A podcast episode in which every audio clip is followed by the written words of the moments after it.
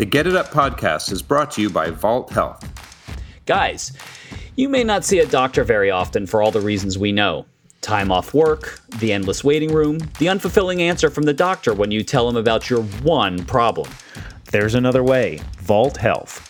Go to vaulthealth.com and find a men's health expert to help you address the things you care about most. Feeling like you're failing in the bedroom, boardroom, and the gym? Are you tired? Is your sex drive gone? Are your muscles hidden by fat you just can't lose? Vault Health is the answer. Visit vaulthealth.com. That's V A U L T health.com, where you can talk to the doctors who are the experts that know how guys work. Vault Health is specialized healthcare for men and their manhood. Visit vaulthealth.com. That's vaulthealth.com.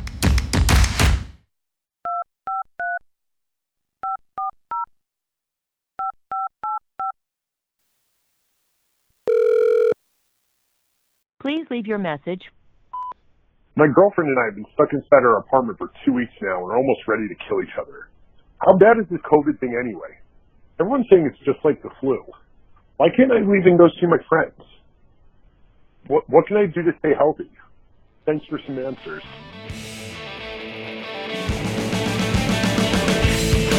This is Get It Up with your hosts. I'm Dr. Myles Spar, men's health expert. I'm Dr. Alex Pastuszak, and I'm a dick doc. I'm Jason. I know what you know nothing about men's health. I'm going to get the answers.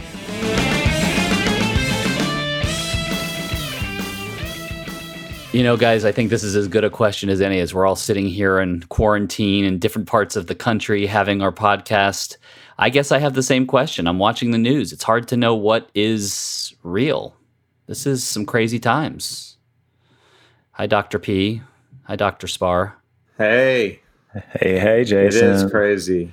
Yeah, I don't, I don't, you know, I, I guess I, I, I'm, I'm as confused as everybody. So with, uh, you know, with two doctors, I'm going to ask all the questions. But why are some people dying and other people aren't?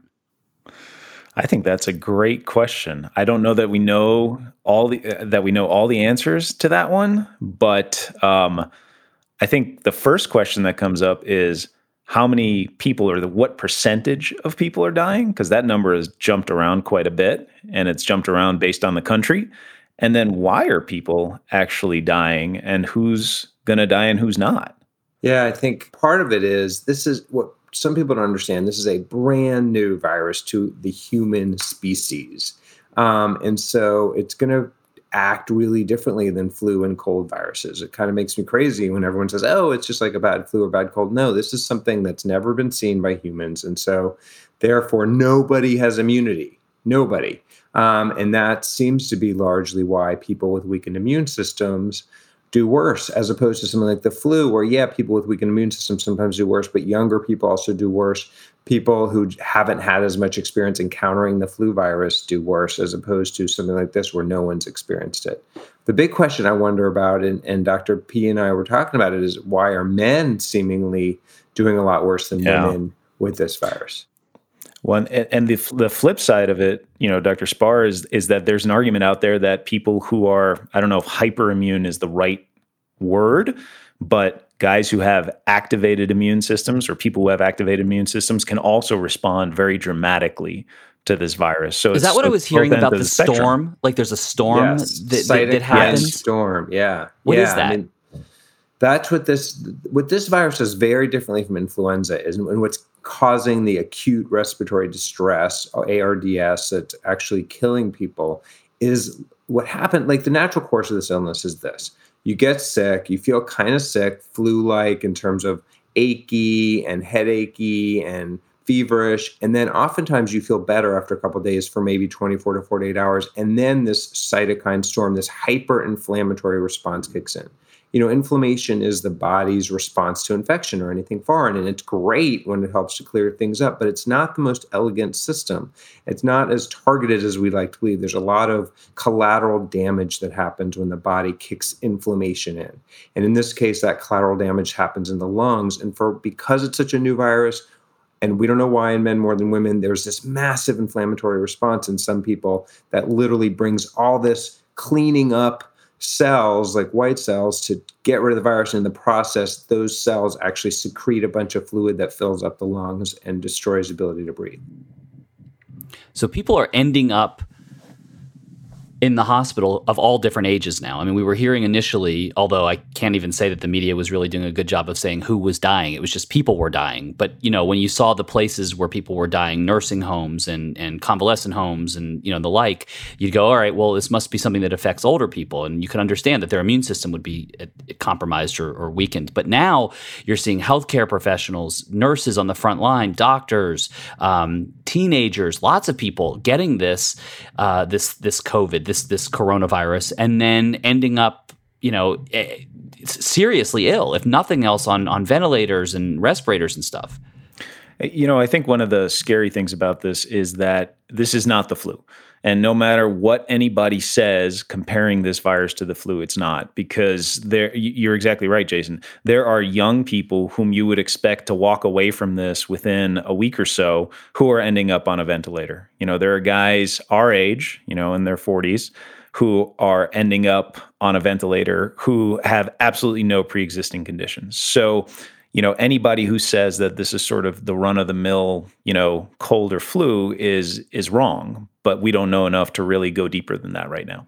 And so a lot of the questions I suppose that I'm I'm kind of thinking about are, you know, well, first of all, how do you know? So I think it would be good for us to just talk about the what the the symptoms are. How do you know? I've heard things like, you know, the cough, like a dry cough, a fever, red eyes seem to be a big story the other day. That you know, people that are developing a lot of a lot of uh, of um, of, of, red eyes, you know, maybe something to do with conjunctivitis might might might be signaled to having it. And and then and then how do you know if you have you know picked up a cold separate of coronavirus or you know God forbid the flu even. I mean, how, how, how do you know the difference? And and and then when you know these things, what should you do and what can you take, et cetera? Yeah, I mean, so, I think some. Go ahead.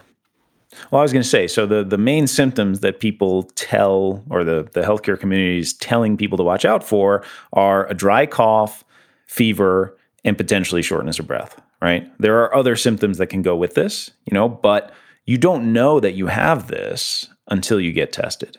You know, and I, and I, I think I think Myles is going to jump into this, but that is one of the big liabilities that we have in the U.S. right now is not having enough testing available to the general population, especially in hotbeds like New York and on the West Coast.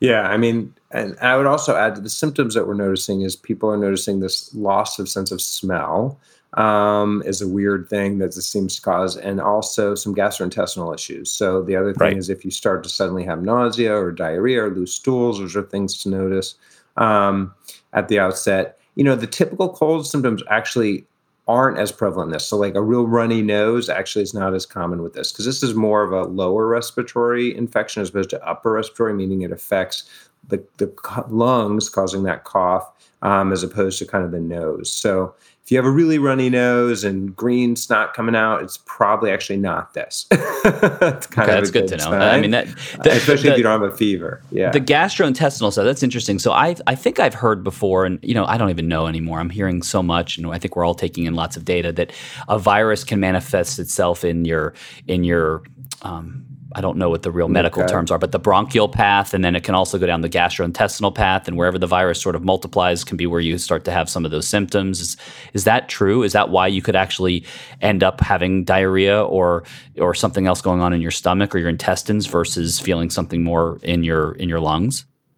Well, the GI thing, it's not known. I mean, there there's some evidence that it actually can be spread. You know what we call fecal oral spread, which is like hepatitis A, and when getting food-borne illnesses, it's spread because somebody has it in their feces, and then they're preparing your food, and they don't wash their hands really well. That's disgusting. So yeah, sad and most true. of these cold viruses aren't spread that way, but this one seems to have some capability of being spread that way. So yeah, it, it seems to be a pretty talented virus, unfortunately.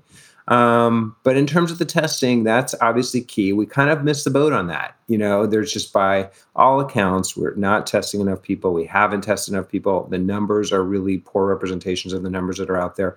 But the most exciting thing coming up Um, and hopefully, you know, within weeks of this podcast coming out, will be antibody testing because we thought that was months away. That's looking now more like it's weeks away. Um, coming out of the UK with what's this ability.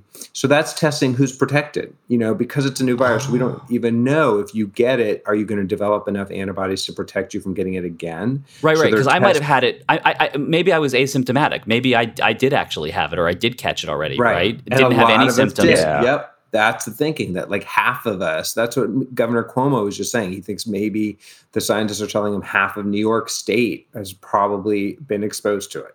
Um, And in such case, if I were out and about, going to the grocery store, doing what I have to do, I'm wearing my mask. I'm actually putting on like, like kitchen plastic gloves at this point. Why will I walk around looking like I'm, I'm a freak? But I mean, but I'm feeling trying to feel safe. I'm trying to be protected. But in the meantime, if I've already had it, in theory, what you're saying is if this really proves out to be true and you can do an antibody test, I I, I wouldn't get it again because because I've had it.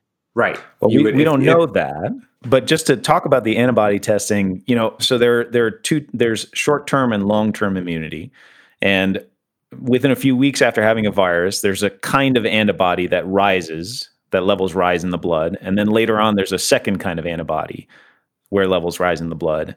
And being able to test for these is really important in understanding who's been exposed, who hasn't, and potentially down the road who has long-term immunity, depending on how the virus changes.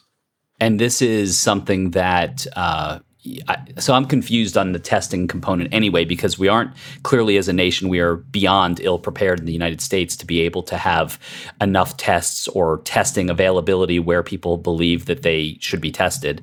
And that's just been an ongoing battle. And it doesn't seem like that one's going to be won. So everybody is now talking about, at least in New York State where I am, everybody is talking about only get tested if you present or believe you're presenting with some form of symptoms. Otherwise, just stay home, stay out of public, try to do what you can do to stay quarantined.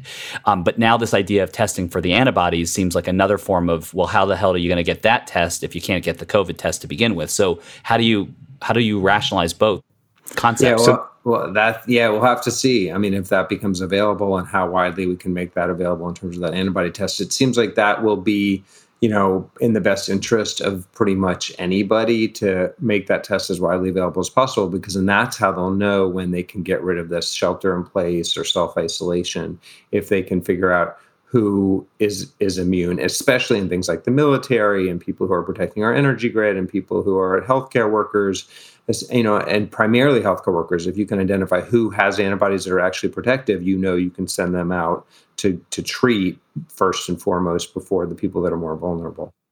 And I think we should take a step back and just differentiate between the two different kinds of testing. You know, the the testing that we're talking about in terms of people, and which is being to an extent rationed in hotbeds, is focused on people who may have the virus now. Right. The testing that Myles and I are talking about with regards to antibodies is with regards to people who have been potentially exposed and either had clearly symptoms or never did, and just you know is evidence of them having had exposure and or having had the disease so they're two different things um, you know and and just like dr spar said it's it's important to look at people who have been potentially exposed like healthcare workers the folks who keep our energy on planes in the sky etc you know to see if they've been exposed because if they have throwing them back into the mix means that somebody with coronavirus who walks by them tomorrow is not going to do a thing to them because they've already been exposed and bring this economy back to back to life. I mean, that that's the kind of thing that I'm hearing right now. Is you know, as we all are uh, watching the news, that you know we have we obviously have leaders who want the economy to to survive, and this is something that no one has ever experienced before. But meantime, it feels like if if everybody doesn't just shut in and quarantine or or, or just allow this to stop. I just, in fact, today heard Bill Gates talking about you know that we're not even close to the peak because if you don't treat the entire country the same, these places where there might only be 100 or 200 reported cases, not not to suggest that they only have only 200 cases, but that, that they Right. know that there are only 200, will ultimately become the next hotbeds because they won't be on the same time cycle as everybody else in the big states that have already made the tough decision to quarantine and to shut down. So this is um, is there a chance of reinfection? I mean, I- I guess that's the thought process here, right? You get you get one area of the country tamped down, and then that spreads, and then can it come back? I mean, that's I guess that's this whole question of immunity.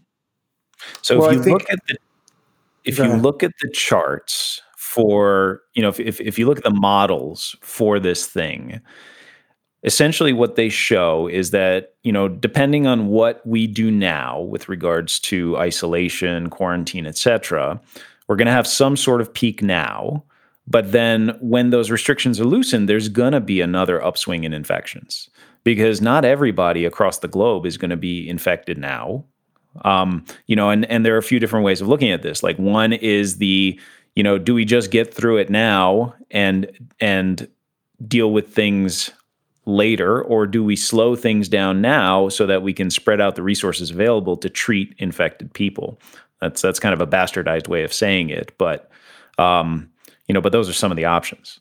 Well, it's also I think it's looking pretty much like there is going to be another peak in the fall.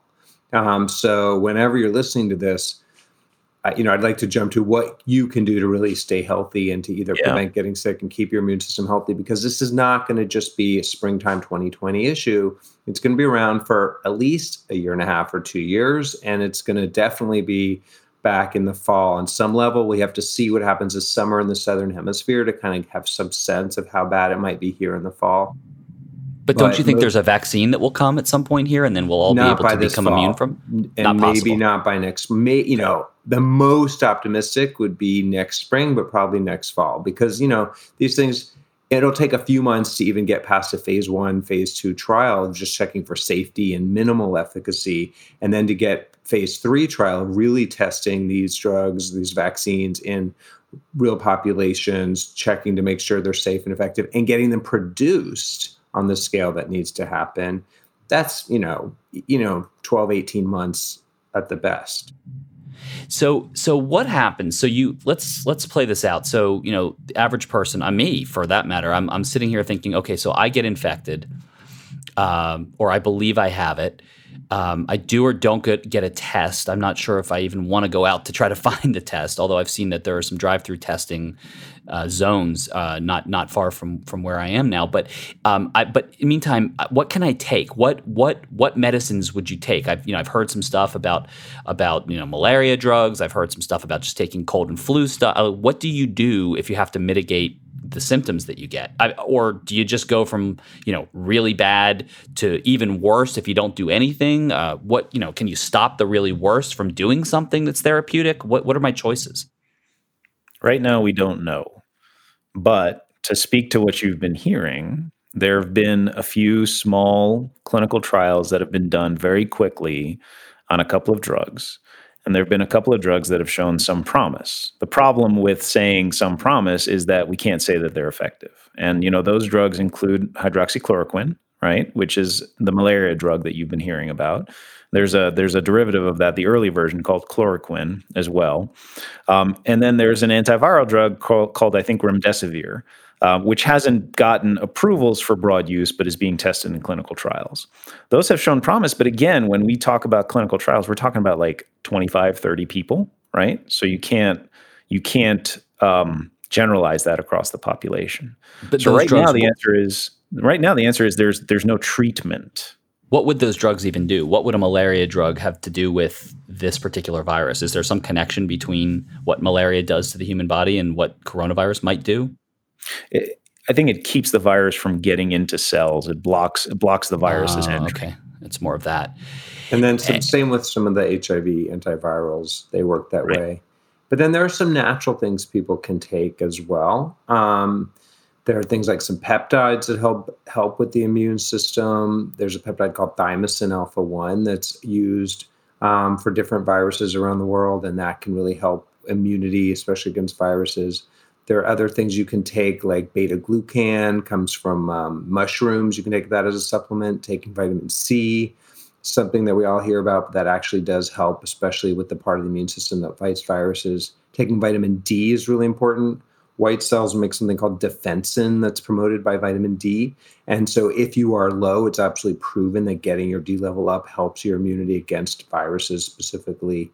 Um, so there are definitely some other, you know, things you can do. And the biggest thing I would say, especially because a lot of us, at least right now, are in this self-isolation and are working from home and it gets very stressful and messes up your sleep, messes up your stress, is it's not unimportant to really look at your stress and your sleep. There are lots of studies looking at stress levels and resistance to upper respiratory tract infections specifically. There's some studies that looked at people who had more stress were more likely to get cold and flus and cold and flu season. There's a real link between managing your stress. So anybody who really wants to stay strong needs to do something every day to make the brain feel like it's not under threat, even though we all feel that way. You got to fake it till you make it and pretend like you're not. And that absolutely helps your immune system. Just spending 10 minutes a day breathing or doing a meditation or journaling or turning off the friggin' news and the media and listening to something funny or socializing makes a big difference. Um, in in protecting you. And again, if this is going to be coming back again in the fall, start getting some of those habits in place. So, I mean, certainly listening to our podcast should be healthier. I, I for sure. But the but but in terms of the things that you've just said, so it looks like you know this there there are some things you can take. So you you build your immunity system, you build your immune system, you build back your immune system. You're trying to stress about whether or not you're ever going to get back to work. In many cases, I imagine if you're even going to have a job. I mean, I think many of us are thinking, well, what what what happens next? Is is my company going to be there? Is my place of work going to be there? Um, you know, I've been furloughed. I mean, I, I have a kid who's actually been furloughed from a pizza restaurant. He literally got a letter saying, you know, we don't need you right now. We're closed. And it's like I'm teaching my kid how to file unemployment at 17 years old. But this is this is a stressful thing. So to think that. I'm going to actually try to control my stress is really hard. So, but your point is you have to find some ways to take care of yourself because if you don't, you're setting yourself up in this vicious cycle of getting sick.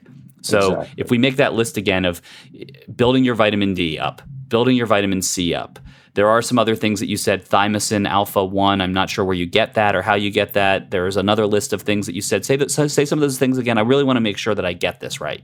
Sure. So thymosin alpha 1 is, needs to be a prescription. So you need to get that as a prescription. Um, and it's a peptide. It's very safe. It's used for immunity and cancer and all sorts of things. Um, and then there's something called glutathione, which is also used to help boost. It's like the mother of all antioxidants. You know, oxidative damage is how infections cause damage, and those that damage in the lungs we're talking about. A lot of that is oxidative damage. If you can protect your cells from that oxidative damage, you're way ahead. So, glutathione. So how do you glutathione, take glutathione? Is that is that a pill? Is that well, people there... sell it as a pill, and it doesn't work. So I wouldn't waste your money on that because it doesn't get absorbed well and get activated. It gets destroyed by the gut. So you really need to take it as an injection, either intramuscular or subcutaneously. So again, needs to be prescribed by someone um, who knows what. Is that the doing. same thing with thymosin alpha one? Yep. Is that a pill or is that? That's a prescription that's injected subcutaneously with a tiny needle, tiny insulin needle under the. Skin. All right, so so two of those things that you named are harder harder to get, and they require needles and taking injections. But these are powerful. Yeah. These are powerful drugs that can help the, you to build your immune system. Absolutely. One builds your immune system, one protects your cells from damage. Okay. And then the ones that I can get more readily, things that I can take more readily, vitamin C for sure. How much vitamin C should should an average guy be taking? I would take like 205 times a day. It's water soluble. It washes out. So people who take like a thousand or 2000 at one time, you're peeing out most of it. So you really want to just, I know it's a pain in the butt to take things multiple times a day, but if there's any time to do that, it's now. So if you take like 200 milligrams five times a day, if you can, just, you know, every time you grab a snack, you're not going to overdose on vitamin no, C. No, I found those gummies, those vitamin C gummies. They're really kind of delicious. They're like candy. I don't. I'll take well, them all day long. How many can I, take? I don't, I don't know how much sugar is in there. No, I, like I, like counter, that. That's the reason yeah, I like no, it. Yeah, no, I want that. No, don't do it. Although they have those cherry flavored, you know. Yeah, no, I want those. That's what bad. I want. I want. Yeah, yeah, I want the. I want the gummy. okay, so vitamin C. I'm gonna take lots of vitamin, vitamin C, C, candy. Zinc. Yeah, there you go. Uh, zinc is good. Zinc is a really good one right now because you could take like 20 milligrams of zinc every day, and then if you start to get sick you can bump it up to like 80 milligrams. You don't want to do that for more than a week because you can actually overdose on zinc, but yeah. taking 20 every day is fine. And then bumping it up when you start to get any kind of symptoms of a fever, that's not a bad idea. Bad idea. And how many of these things can you stack? So, you know, vitamin D, vitamin C, zinc, uh, glutathione, thymosin, alpha one. Um, you know, each of these things that you're talking about. What I mean, you know, uh, is more better? Do, do I use all of these things and try to really, you know, like build the fortress of immunity here? Is like no one will get near me because I'm gonna have a force field around me of immunity. what, what, what, what, which things are in order of priority? What should I be thinking about? I think it depends on you. If you're diabetic, yeah, do it all. You know, if you have lung problems, if you're over 70, I would do it all. If you're not, then maybe you you do a few of these things. Um, and then add if you start to have issues. And then I think from the standpoint of safety, I mean, most of these are pretty darn safe. But you know, just like Dr. Spar said, some of them you can overdose on. You can overdose on zinc. You can overdose on selenium. The fat soluble vitamins like vitamin D, vitamin B, those are all things you can overdose on. So you you you need to be careful with those. But there's no reason you really sh- can't quote unquote, as you said, Jason, stack these suckers. You know, if you want to. All right. Now, if I do get some symptoms, and you know, not the kind of symptoms that are sending me to the hospital and putting me on a respirator is is is taking the the over the counter cold and flu stuff, taking ibuprofen, taking uh, Tylenol, whatever. Those things that we're all accustomed to going to the drugstore and getting are those th- Sudafed. Like, are those things um, helpful? Is that is that is that how you kind of manage through the symptoms of it? And how long should I expect the symptoms to last if I did if I w- if if I was infected? All the all the all the questions that we want to know answers to. Um, you know, I would say, and and and Dr. Spar, you know, certainly weigh in on this. I would say, based on what we're hearing, there's again no real treatment, but like you said, Jason, if you want to treat the symptoms, there's no reason you shouldn't be able to treat the symptoms. So using ibuprofen, using acetaminophen to knock down a fever, maybe make you feel a little bit better, um, certainly acceptable. No evidence right now that Tamiflu, which is that flu medication, actually helps to lessen or or reduce the duration of these symptoms. Um, and in terms of expectations, you know, right now people are saying that if you have COVID 19, the syndrome of COVID 19, that you should expect to be sick for about one to two weeks. That's what we know right now. Hence the reason why staying home, staying out of other people's way, even if you have it and are asymptomatic, making sure that you're not potentially carrying it to somebody else who could become very symptomatic is important. Well, and and and that's one other point that I really wanted to make because like this kind of goes comes back to people in public comparing this to the flu. If you look at the sort of infectivity or contagiousness of the flu, there's something called an R0 value that will tell you that tells you effectively like if you walk by somebody and you have X disease, then you should expect to infect X number of people. So the R0 value of the flu is 1.5, meaning you walk by somebody, you can expect to infect 1.5 people on average. In, for coronavirus, that number goes to 2.5. So the wow. infectiousness of this thing is is significantly higher than that of the flu and a lot of other diseases. So just something to keep in mind and going in what you were saying, you know, stay put, stay away from people, you know, make sure you're taking precautions to keep things clean, protect yourself, protect other people and kill the virus. I, I, I, I guess you know to summarize, we, we and we'll be back. We'll you know we'll try to bring better and, and more clean, clear information as it becomes more available as more is known. And i think it's our responsibility with with our listeners especially as we have listeners around the world many of whom are suffering in places that are even far far worse than what we're seeing so far here in the us but we um, we, we've we've basically covered what we know, and the most important thing is is to build your immunity and to stay away from people, and to try your very best to try to live life uh, away from or quarantine from the rest of society for at least as, as long as as our as our leadership tells us that we can do good by doing so. That trying to be out in public and trying to live life like it's normal because this is anything but normal is really putting not only yourself but many many more people who may have what much worse uh, reactions to this at risk risk. Fair uh, yep, at this point. Exactly. Very well put. I, th- I think that's how we have to leave it. So I mean, you know, while our caller and many others who have left us messages for you know what should they do about coronavirus at this point. I guess that's what we'll leave it with, and and stay tuned. We'll we'll continue to share as as all the other authorities are, and and we'll be back. Awesome, thanks, Jason. Yeah, Jason. Thanks, guys. Thanks for listening to another episode of Get It Up. We love to hear from you, our listeners. The best questions are the ones you've been thinking about but haven't asked. So call us, leave us a message. Maybe your question becomes the next episode. 917 267 7631. That's 917 267 7631.